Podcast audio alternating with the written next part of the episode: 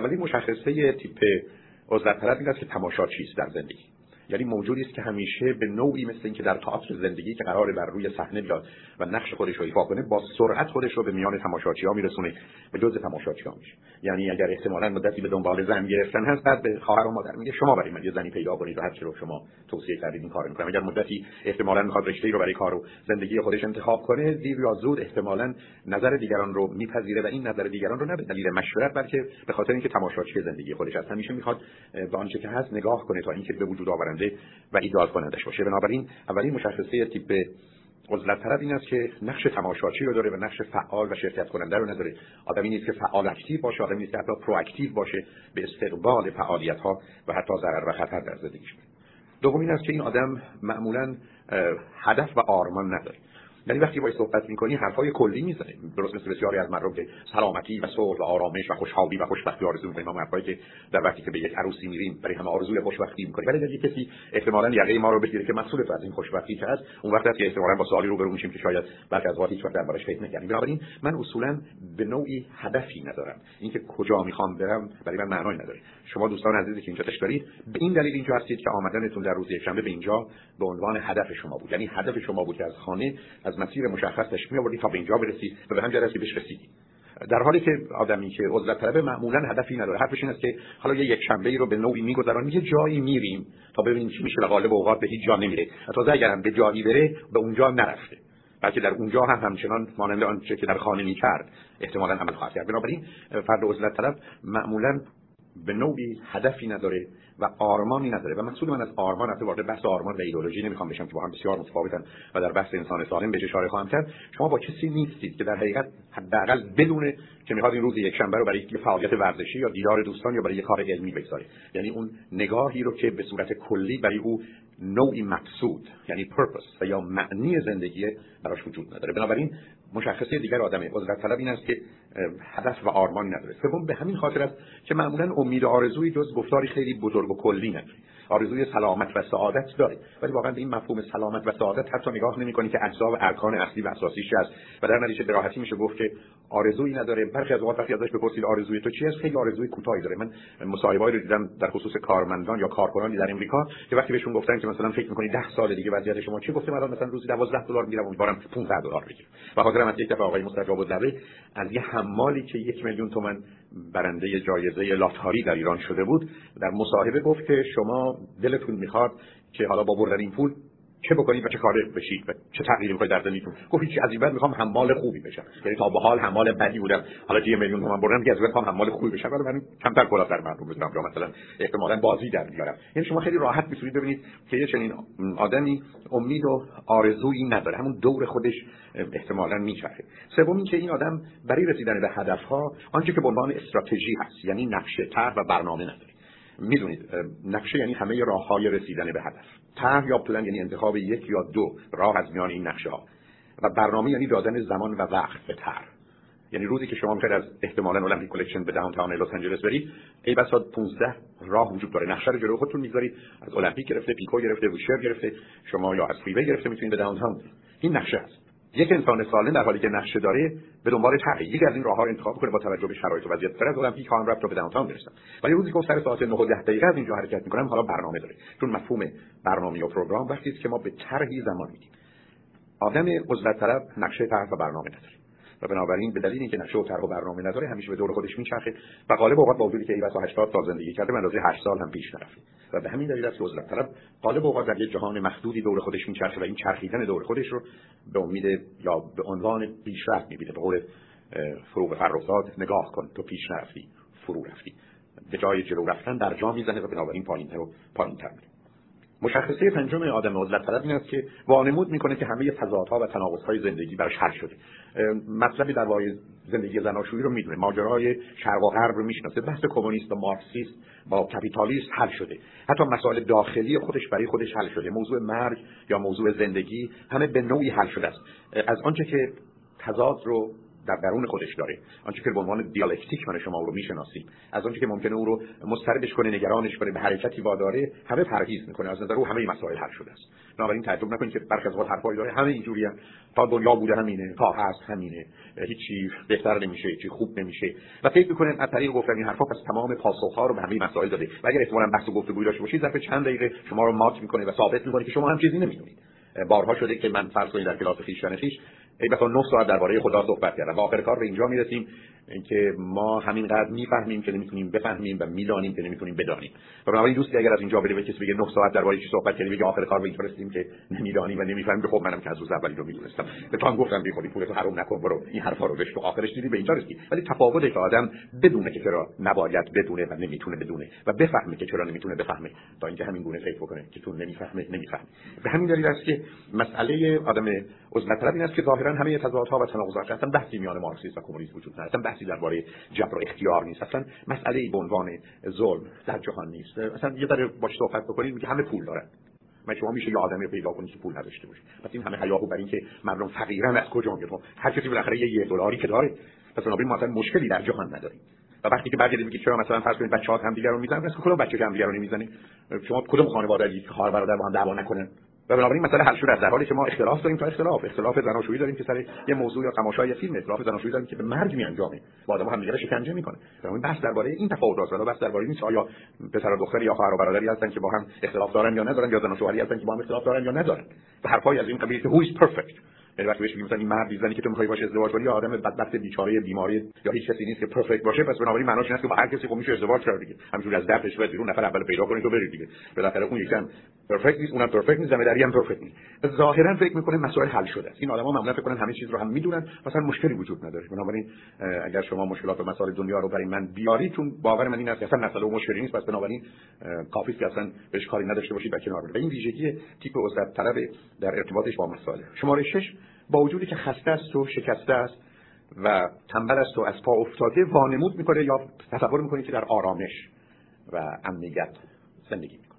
یعنی یک اتومبیل ایستاده رو نشانه اینه که آنچنان موتوری درش هست و آنچنان کار مهندسی درش گرفته که اصلا تکون نمی‌خوره و شما وقتی توش میشینید احساس نمی‌کنید که این اتومبیل. خب علتش این است که اصلا این راه نیفتاده. ولی اگر راه افتاد اون وقت تلق تلوقش و احتمالاً تکونش نشون میده که این اتومبیل در مقام مقایسه با اتومبیلی که چند راز مهندسی برخورداره این فرد معمولا مسئله سکوت و سکون و تنبلی و بی‌توجهی و بی‌اعتنایی و هر چیزی از این قبیل رو به عنوان آرامش به عنوان رسیدن به peace of mind به عنوان یه inner peace در نظر می‌گیره در حالی که مانند آدمی که اصلا به جنگی نگاه نکرده و یا جنگی رو نمی‌بینه و بنابراین برای او اصلا مسئله به اسم صلح و آشتی مطرح نیست.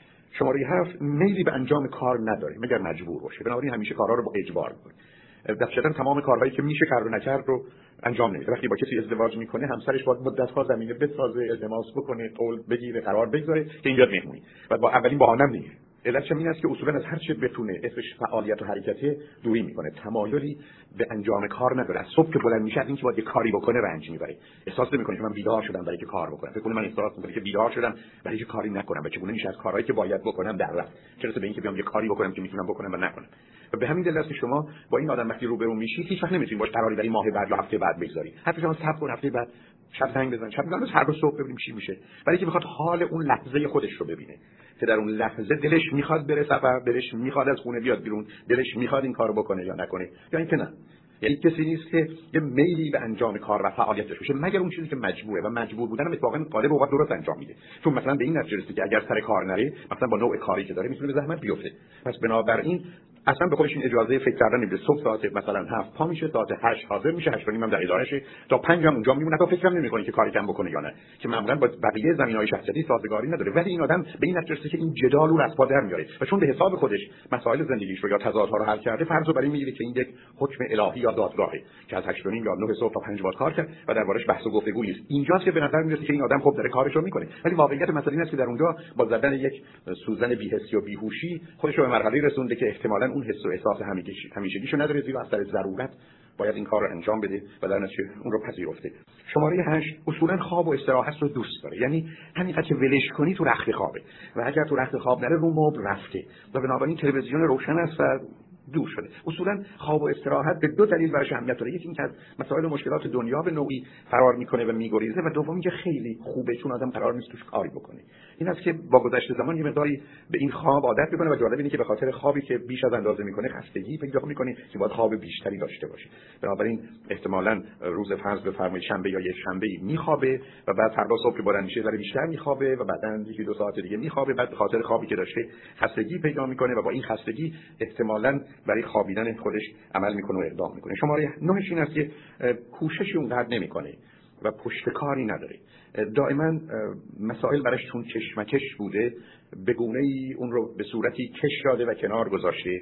ولی اصولا نیلی در جهت انجام کار یا پشت کار نداره. یعنی شما با کسی روبرو میشید که کوشش و پشت کار نداره. کارها رو می‌تونه به راحتی شروع کنه ولی به آخر نمیرسونه. شما ده اصولا آدم گوشه‌گیری است. یعنی شما با یه آدمی روبرو هستید که کوشش می‌کنه به نوعی هر جا که می‌تونه باشه دیده نشه. هر جا که می‌تونه نباشه. شما در مهمونی خیلی راحت می‌تونید ببینید که دیر میاد و خیلی زود میره. خیلی راحت در یه جایی قرار می‌گیره که دیده نشه. معمولا از اون تظاهری نمی‌بینید. غالب اوقات شما در مهمونی متوجه نمیشید که او اصلا بوده یا نبوده هست یا نیست. به همین جهت است که مسئله گوشهگیری مشخصه این آدمه. به نوعی حتی اگر به جایی هم بره از بقیه فاصله می‌گیره و جدایی رو انتخاب می‌کنه. شماره 11 با مردم نزدیک نمیشه و درگیر نمیشه. یعنی در حقیقت آدمی است که همطور که دیروز آقای دکتر گفتن نه تنها یک دیوار که پنج تا دیوار جلو خودش گذاشته. و شما وقتی از دیوار اول رد میشید و فکر می‌کنید احتمالاً اگر از این دیوار بالا برید به او می‌رسید زیرا صداش از پشت دیوار میاد متوجه میشید که دیوار دیگه جلو شماست. وقتی از دیوار دوم بالا میرید دیوار سوم و چهارم زیرا قرار هست که خودش رو به نوعی محافظت کنه. و حتی در ارتباطات فیزیکی شما می‌دید معمولا فاصله می‌گیره. وقتی با شما مثلا می‌رسه کوشش می‌کنه دست نده. حالا بگذاریم از اینکه دلایل دیگه می‌تونه داشته باشه. یعنی کوشش می‌کنه با شما دست نده. اگر دست هم میده یه جوری دستش رو به شما میرسونه که همون انگشتاتون به هم می‌خوره و میره. یا اینقدر شل این دست رو در وسط دست شما ول می‌کنه که شما فکر کنید مثلا ماهی چیزی تو دستتون نمی‌دونید باش چی کار باید بکنید هیجانی برای این ارتباط دست دادن ندارید. شوق و شوری در جهت دیدن شما و ایجاد ارتباط نداره پس بنابراین از سر اجبار این کار رو می‌کنه. خیلی راحت وقتی وارد مهمونی میشه یه جایی همون اول میشینه و یا یه جایی قرار می‌گیره که به در معرض دید نباشه. ولی به حال با مردم نزدیک نمیشه. و درگیر هم نمیشه. بنابراین اگر شما بهش حرفی بزنید به روی خودش نمیاره. اگر احتمالا شوخی باش بکنید یا حتی جدی بهش بگید فرض رو برای می‌گیره که شوخی بود. از نه تنها تحمیل بدش میاد از تحمل هم بدش میاد. نکته جالبش اینه. یعنی وقتی شما یه چیزی رو بهش تحمیل می‌کنید اذیتش وقتی بهش میگید بیا بریم نهار اذیت میشه. یعنی تو چرا برای من تصمیم می‌گیری؟ ولی جالب اینه که از تحمل اینکه شما تحمل کنید یا از تحمل بعدش میاد و هیچ وقت نمی‌خواد بیاد خونه شما. یعنی مثلا فرضش رو بر این گوشه که بین ساعت 11 صبح تا مثلا 8 شب به مردم زنگ می‌زنه. هیچ وقت نمی‌خواد صبح زود شما رو بیدار کنه. هیچ وقت نمی‌خواد دیر وقت به خانه شما زنگ بزنه. امکان نداره وقتی به خانه شما میاد مدت زیادی بشینه. دوست نداره که احتمالا وجود خودش رو به هر دلیلی به شما تحمیل کنه. اگر خونه فرض کنید برادرش پدرش مادرش میره احساس خوبی نمی‌کنه. تو فکر می‌کنه اونجا تحمیلی است به اونها. و از تحمیل و تحمل هر دو بدش میاد. فرضش بر این که اگر آدما کسی با کسی کاری نداشته باشه بهشت آنجاست کازاری نباشد کسی را با کسی کاری نباشد. یعنی این شعار اصلی و اساسی اوست که تا اونجایی که ممکنه از تحمیل و تحمل که به دیگران وارد کنه یا دیگران به وارد کنن احساس بدی می‌کنه زمینه خفیف افسردگی و استراب رو داره یعنی واقعا در افسردگی به عنوان دیسفایمیا همیشه میشه گفت که بالا میره. می‌دونید دیسفایمیا نوعی از افسردگی است که فرد باید حداقل دو سال در بزرگسال داشته باشه و هیچ وقت دو ماه نباشه که از اون علائم و نشانهای افسردگی بیشتر دور باشه. می‌تونه یک ماه بیرون بیاد ولی دوباره برمیگرده. تا دو سال یا دو سال گذشته این آدمی است که یه علائم و نشانه هایی که از افسردگی یا جنبه خفیف افسردگی هست در او پیدا میشه که در نوجوانان هم تا یک ساله و همچنان همون ماجرای دو ماه. بنابراین چیزی که اهمیت داره این است که فردی نوعی خفیف افسردگی رو داره و نوعی اضطراب بویژه آنچه که به عنوان social phobia یا هراس اجتماعی می‌شناسیم. و همون گونه که اتفاقا دکتر بهش اشاره فرمودن با وجودی که وارد میشه ممکنه بعد از یه مدتی مقداری احساس راحتی کنه و بمونه ولی برخی از setting های درست برعکس با موندنش به دلیل اینکه نمی‌خواد تحمیل و تحملی در کار باشه با گذشت زمان احساس اضطراب شدیدتری می‌کنه. شماره 14 آدمی است بدبین منفی و شکاک. درست است که به شدتی نیست که در یه آدم پارانوید یا آدم شکاک و سوء زنی می‌بینید ولی اصولا به این راحتی ها موضوع رو قبول نمی‌کنه. یه فرضی بر این داره که ایبت تا پشت هر مطلبی مطلب دیگری زیر هر کاسه ای نیم کاسه ای هست در حال این آدم باید هدفی داشته باشه مرضی داشته باشه قرضی داشته باشه. اینو چطور شد بعد از 15 سال حالا تصمیم گرفتن ما رو شام دعوت کنه حتما یه برنامه‌ای خبری همین جوری نیست. یک دفعه به سرشون نزده. حالا میرین می‌بینیم می‌فهمید متوجه میشی که مسئله به این سادگی ها نیست. بنابراین شما با یک کسی روبرو هستید که این بدبینی رو داره و به جنبه های بدبین به بد و منفی توجه می‌کنه. و یه شکی و سوء زنی همیشه درباره همه موضوع داره. شماره 15 یه حالت خستگی و کوفتگی است که در به این معنا که بعضی از اوقات و بعضی از ایام احساس می‌کنه که همه استخوانش رو تو چرخ گوش خودکنی گذاشتن و اینو خوردش کردن. یعنی برای حتی جمع و جور کردن خودش مسئله داره. و این همون دلیلی میشه که معمولا از جای خودش کمتر حرکت بکنه. و برخی از اوقات حتی شما می‌بینید که صبح بلند شده روی مبل افتاده کار خاصی نیست. دیپرشن افسردگی هم نیست. همونجا میشینه غذاش هم همونجا می‌خوره. بعدم وقتی یه ذره حوصله داشت میره یه پتوی میاره برای روز مبادا. و اگر شبم شد جلو خودش می‌کشه و میخوابه. بنابراین حتی به رخت خوابش نمی‌خواد بره. استدلالش این است که الان که خوابم گرفته بهتره بخوابم. چون اگر پاشم را بیفتم برم رخت خواب ممکنه خواب از سرم بپره و بنابراین دو مرتبه با مشکل خوابیدن روبرو بشم. شماره 16 آدمی بیزار از تغییر. یعنی وقتی بهش میگید که از این خونه دو بدرومه که 2000 دلار اجاره میدی بیا بریم یه خونه 4 بدرومه که همون 2000 دلاره. حرف این است که حالا اینجوری که نشستیم دیگه. یعنی کجا بریم؟ با تغییر اصلا سر سازگاری نداره. همونطور که در خصوص تیپ مرتلب عرض کردم در این خیلی شدیدتری. در حقیقت شرایط و روابط و موقعیت بد شناخته شده رو به شرایط و موقعیت و روابط احتمالا خوب ناشناخته ترجیح میده.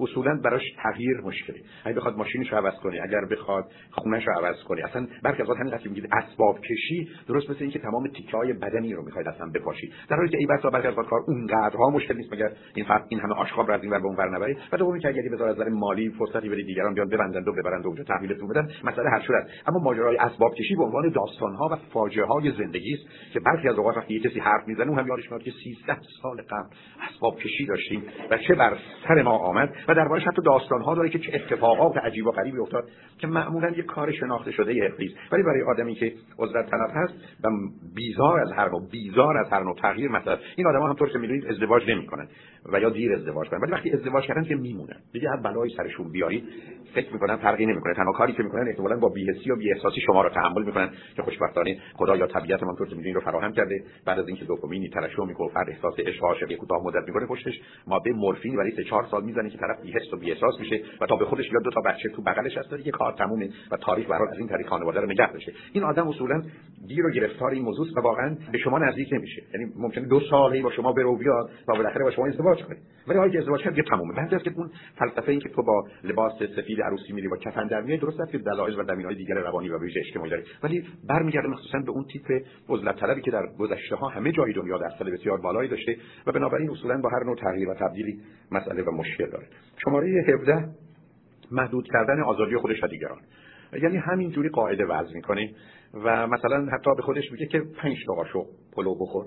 یا مثلا دو تا لیوان آب خوردی فعلا برای دو ساعت بعد بس. و اگر یکی ازش به آخه بر اساس کدام برداشت دریافت پزشکی یا بهداشتی یا تغذیه؟ جوابی نداره. ولی همینطور برای خودش قاعده و قانون درست کنه و محدودیت. یا حتی به خودش میرم اونجا. یا حتی به همسرش میریم اونجا. یک ساعت بیشتر نمیشینیم. یک ساعت میشینیم و میایم. بی خودی اونجا به من نگی بشینیم. من حوصله ندارم. اگر می‌خوای بیشتر بشینی از قبل بگو من نیام. یعنی شما خیلی راحت و آسوده می‌تونید ببینید که چگونه قید و بند برای بچه هاش معمولا برنامه درست می‌کنه که حتی اینقدر دیگه نخندید. یعنی خیلی دارید میخندید. برای امشب خنده کافیه. بذارید بقیهش فردا مثل اینکه مثلا یه کاری دارن می‌کنن و اگرم ببینه که احتمالاً بچه‌ها که از این حرف خنده دارش مثل شما میخندن عصبانی میشه که دیگه بسه. باشه برید گمشید تو اتاقتون و بنابراین احساس می‌کنه که مثل اینکه یه چیزی زیاد شده. اصولا دلش می‌خواد قاعده و قانون برای برای شما بشین اونجا شما بشین اونجا شما بیاد اونجا. و اینا معمولا کسانی هستن که اگر یه موقع درگیر و مسئول برنامه های باشن دیگه برای هر قدمی که شما برمیدارید از قبل براتون قید و بند رو گذاشتن و محدودیت هایی به وجود آوردن. جالب شما هششه این آدم معمولا دوست نداره به باغ وحش نمیره. علت که به باغ وحش نمیره اولا خودش رو مثل حیونا می‌دونه دوم در زندان می‌دونه. و بنابراین باغ وحش رفتن یه تصویر و تصور ذهنی به امیده که منم مثل همینا بدبختم و در قفسم.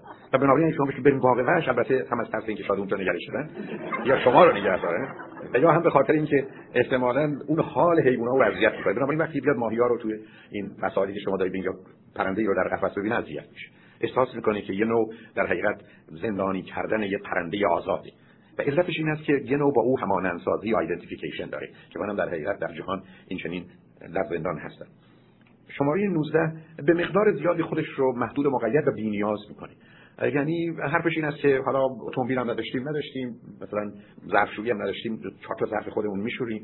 یعنی یه جوری عمل می‌کنه که در خودش احتیاج و نیازی به وجود نمیاد که به خاطر این احتیاج و نیاز فیزیکی و غیر فیزیکی هم انگیزه و موتیویشنی برای رفتار پیدا کنه و هم احتمالا هدفی. در نتیجه تا اونجایی که ممکنه حالتی که به خودش می‌گیره اینه که ظاهرا و یا واقعا در بسیاری از موارد بی‌نیازه. به همین جهت که یه دفعه شما متوجه میشید که ظرف مثلا فرض کنید 100 شب گذشته 80 شبش رو یه غذای ساده عادی خورده. نه به دلیل بهداشتی نه به دلیل پزشکی بلکه به دلیل اینکه بوده. و مخصوصا وقتی که غذایی میپزه می‌تونه برای چند شب اینو گرمش کنه و بخوره و باش راحت باشه. چون هدف در حقیقت پر کردن معده هست و خلاص شدن از درد گرسنگی. معنای دیگری براش نداره. تعجب می‌کنید که آدما ممکنه راه بیفتن و برن یه جای غذایی بخورن و اصولا وقتی می‌خوان غذا بخورن از این غذا لذتی ببرن یا حتی بهتر از لذت یا پلژر اینجویمنت از کیفی داشته باشن. بنابراین در هر زمینه ظاهرا و واقعا حالت بی‌نیازی داره. شماره 20 اتفاقا تو همین چارچوب بیزار است آن چیزی که اسمش هوا و هوسه. فکر نکنید که این قسمت هوا و هوس فقط مسائل جنسی مثلا وقتی شما برمیگردید میگید هوس هندونه یا طالبی کردن این حیرون میمونه دیگه آدم هوس هندونه و طالبی که نمی‌کنه. یا وقتی میگید هوس یک چیزی یا یه جایی یا یه سفر یا بریم کنار دریا اصولا فکر می‌کنه که بالا یه آدم خوب و سالم نیست که در این زمینه در حقیقت تمایل و میلی داشته باشه. و بنابراین بیزار است از آنچه که اسمش هوا و هوس. شماره 21 از آدم تازه جای تازه موضوع تازه خوشش نمیاد. یعنی اگر تخصصی داره گرفتار اون چیزی که من بهش میگم توحش تخصص. یعنی همه چیز رو میشه از جانب مسائل حقوقی یا دندان پزشکی همه دنیا رو میشه با مسائل دندون حل کرد. یا همه مسائل میشه از طریق شیمی حل کرد. جهان جهان شیمیایی. یا اخیرا هم که کسی پیدا شده که معتقد است همه مسائل سیاسی و اقتصادی و اجتماعی و روانی دنیا فقط برمیگرده به مسئله مثلا فیزیک. و فکر کنید اگر فیزیک می‌دونید همه چی این توحش تخصص بسیار خطرناکی است. این آدم بنابراین دنبال آگاهی و دانش تازه نیست. به همین که اگر یکی بگه مثلا می‌خوایم بریم ببینیم مردم دیگه چی میگن یا باور و اعتقاد مذهبی چی اصلا حیرت می‌کنه. میگه آدم سالم اصلا فکر اینو می‌کنه بریم بقیه چی میگن؟ به من چه مربوطه هر چی میگن تو بگن. این آدم دنبال جای تازه نیست. یعنی شما به جای تازه برکش نه همون جای قدیمی همون غذای قدیمی. به طور که معمولا به یه رستوران که میره اون اصلا می‌دونن چی باید برش بیارن. برای که همیشه میره همین رستوران و همین غذا رو می‌خوره. جای تازه معنا نداره. آدم تازه معنایی نداره. غذای تازه معنایی نداره. ای بس فرض کنید 20 سال در لس آنجلس زندگی می‌کنه هیچ وقت یه غذای حتی چینی یا ژاپنی نخورد. ولی فکر کنه بمنش همون غذای ایرانی. اصلا مردم دنیا اگر بدونن چلو کباب چقدر خوبه هیچ غذای دیگه نمی‌خورن. بنابراین منم یا چلوش می‌خورم یا کبابش رو چلو کباب رو با هم می‌خورم. و یا هر چیز دیگه که همچین ترکیبی رو داره. یعنی شما خیلی راحت می‌تونید ببینید که همچین آدمی موضوع تازه محل تازه آدم تازه دوست نداره. فرض کنید به یه مهمونی میره یا به یه عروسی میره بعد بهش عروسی چطور؟ هیچ مزخرف. چرا مزخرف؟ سر یه میزی بودیم یکی از اینا رو ما نمیشناختیم. هیچ حالا خوشبختانه بعد از یه ساعت یه آدم اومدن و در نتیجه اصلا یه جوری شد ولی اون نشست و قریب یه آدم درست سلام علیکم سلام. یعنی براش آدم موضوع تازه نیست آدم موضوع جالبی نیست. یه چالش نیست یا آموختن نیست یه زیبایی نیست یه مثل تنوع نیست ابدا. همون کارهای روتین و تکراری که بوده و به که هر چیزی که تازه هست برای او غیر قابل قبول اصلا برخی از اوقات اذیتش می‌کنه. که مثلا من و شما ایرانی اصلا به یه چیز غیر ایرانی بخوایم بیاندیشیم و فکر کنیم. شماره 22 ظاهرا و تا حدودی واقعا فرمانبردار و پیروه یعنی فالوور از اونجایی که نه تصمیم می‌خواد بگیره نه نظری می‌خواد داشته باشه بنابراین وقتی که این جمعیت گفتیم بریم نهار و بریم اینجا اونم میره. درسته که با خودشه و با شما نیست ولی اصولا همیشه فرمانبردار و پیروه.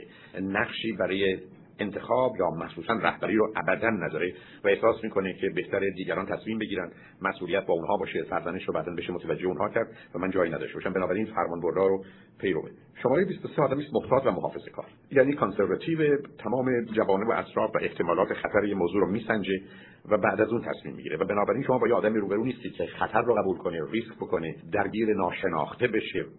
در نتیجه سی سال فقط پولش رو در یه بانکی با یه پسندازی می‌ذاره یا اگر احتمالا از دیگران شنیده و مطمئن شده یا پدرش چنین وصیتی کرده فقط پولش رو توی ریال استیت می‌ذاره. اونم نوع خاصی از املاک. علتش هم این است که درست بودنش جواب مطمئن دادنش از نظر او قطعی است. بنابراین محتاط و محافظه کاره همه جوانه و اطراف هر چیز رو به مقدار زیادی ارزیابی می‌کنه. حتی برخی از اوقات اگر به مهمونی دعوت میگه زنگی بزن ببین واقعا امشبه نکنه یه شب دیگه باشه. و بعدم زنگ بزن واقعا ما دعوتی میگه آره مثلا همسرش تلفن کردید مطمئنی؟ تو رو دعوت کرد یا منم دعوت. بنابراین می‌خواد خاطرش آسوده باشه که در این زمینه اتفاقی نمیفته. شماره 24 وقتی که یه ذره خودمونی راحت بشه از زندگی و شرایط شکوه می‌کنه و شکایت داره که همه چی بده همه چیز مزخرفه. اصلا زندگی از اول تا آخرش حرف مفته. یه به حال آمدند و رنج کشیدند و مردند و هدفی نداره و چی شده و از کسی هم خبری نشده. حالا بمونی که چیه؟ دو تا آبگوشت می‌خوری و بعد میمیری. یعنی یه استدلالات واقعا آبگوشتی که وسایل زندگی در حد چون همون خورد و خوراکه بنابراین اگرم بمونی آخرش چند تا آبگوشت بیشتره یا دو تا بیرن بیشتر پاره کردنه. و بالاخره شماره 25 که وقتی اوضاع سخت بشه به شرایط سخت و مشکل تن در میده. یعنی ممکنه کمی مقاومت و مخالفت کنه ولی بعدا همه چیز رو میپذیره. بسیار از اوقات تو زندگی زناشویی می‌بینید آدمای سه ماه شش ماه میجنگن و بعدا بل می‌کنن.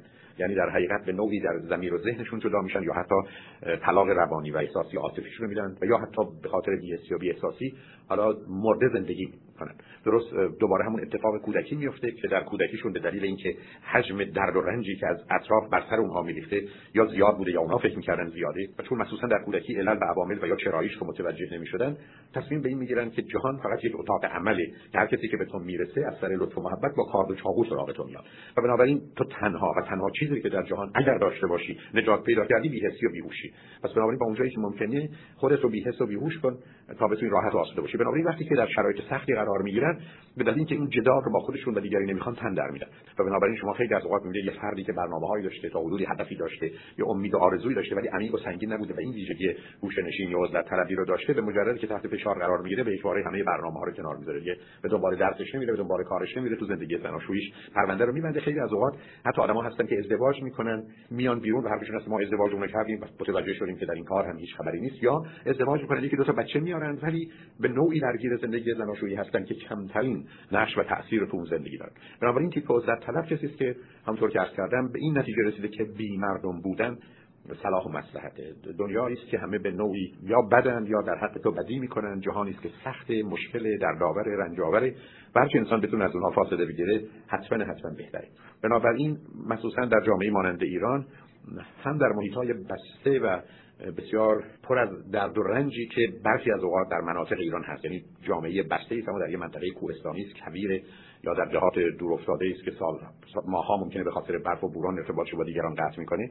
شما با مردمانی رو برو میشید که حالت عزلت طلبی دارن و در شهرهای بزرگ هم وقتی که فرد خودش رو با بقیه همراه و سازگار نمی‌بینه این رو داره. آمارهایی که بر اساس این تقسیم بندی ها بود بین 5 تا 15 درصد مردم ایران رو جزء تیپ عزلت طلب با درجات کم و زیاد می‌شد. دید که البته نوع شدیدش به عنوان آنچه که به عنوان avoidant personality disorder می‌شناسیم و درباره صحبت خواهیم کرد یعنی هفته آینده میشه اون بدید به هر حال تیپ عزلت طلب یه تیپی است که غمگینه. یه تیپی است که نگرانه یه تیپی است که ناراحته یه تیپی است که رنج می‌بره و معمولا تلاش و کوشش هم نمی‌کنه. درست مانند پرنده است که یه مقدار خودش رو به در و دیوار قفس در کودکی زده و بعدا به این نتیجه رسیده که راه فراری نیست و بنابراین تسلیم میشه. اون کاری که می‌دونید در دو ماه اول با یه فیل می‌کنن. چهار تا پای او رو با زنجیر آنچنان محکم میبندن که به اندازه حتی یک سانتی متر هم نمی‌تونه پاشو تکون بده.